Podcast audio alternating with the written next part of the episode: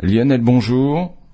Bonjour. Dans cette chronique, vous allez nous parler d'une nouvelle mission d'exploration lunaire. Mais après la mission, euh, le projet Apollo, il y a le projet Artemis, et la NASA vient de publier un rapport dans lequel sont décrites les opérations que devront effectuer les prochains astronautes qui débarqueront sur la Lune normalement en 2024 rapporter des échantillons de roches, 85 kilos tout de même. Hein. Les missions Apollo en avaient rapporté en moyenne 64 kilos par mission entre 1969 et 1972. La mission Artemis 1 testera fin 2021 le nouveau lanceur lourd de la NASA, la fusée SLS, avec la capsule Orion, bien sûr, sans personne à bord. Artemis 2 emmènera des astronautes autour de la Lune en 2023 sans se poser. C'est Artemis 3 qui se posera sur le sol lunaire avec deux astronautes un homme, une femme, en théorie en 2024. Ils ne resteront sur la Lune que six jours et demi.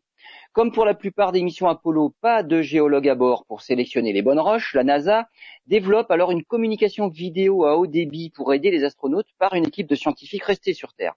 Un autre objectif, c'est de développer des appareils toujours plus légers et capables d'effectuer plusieurs mesures simultanément. Certains envisagent même d'envoyer les équipements scientifiques, en rover, générateurs d'énergie, en avance sur le site, des équipements qui serviront peut-être pour la construction d'une future base lunaire, prévue, elle, pour la fin de la décennie.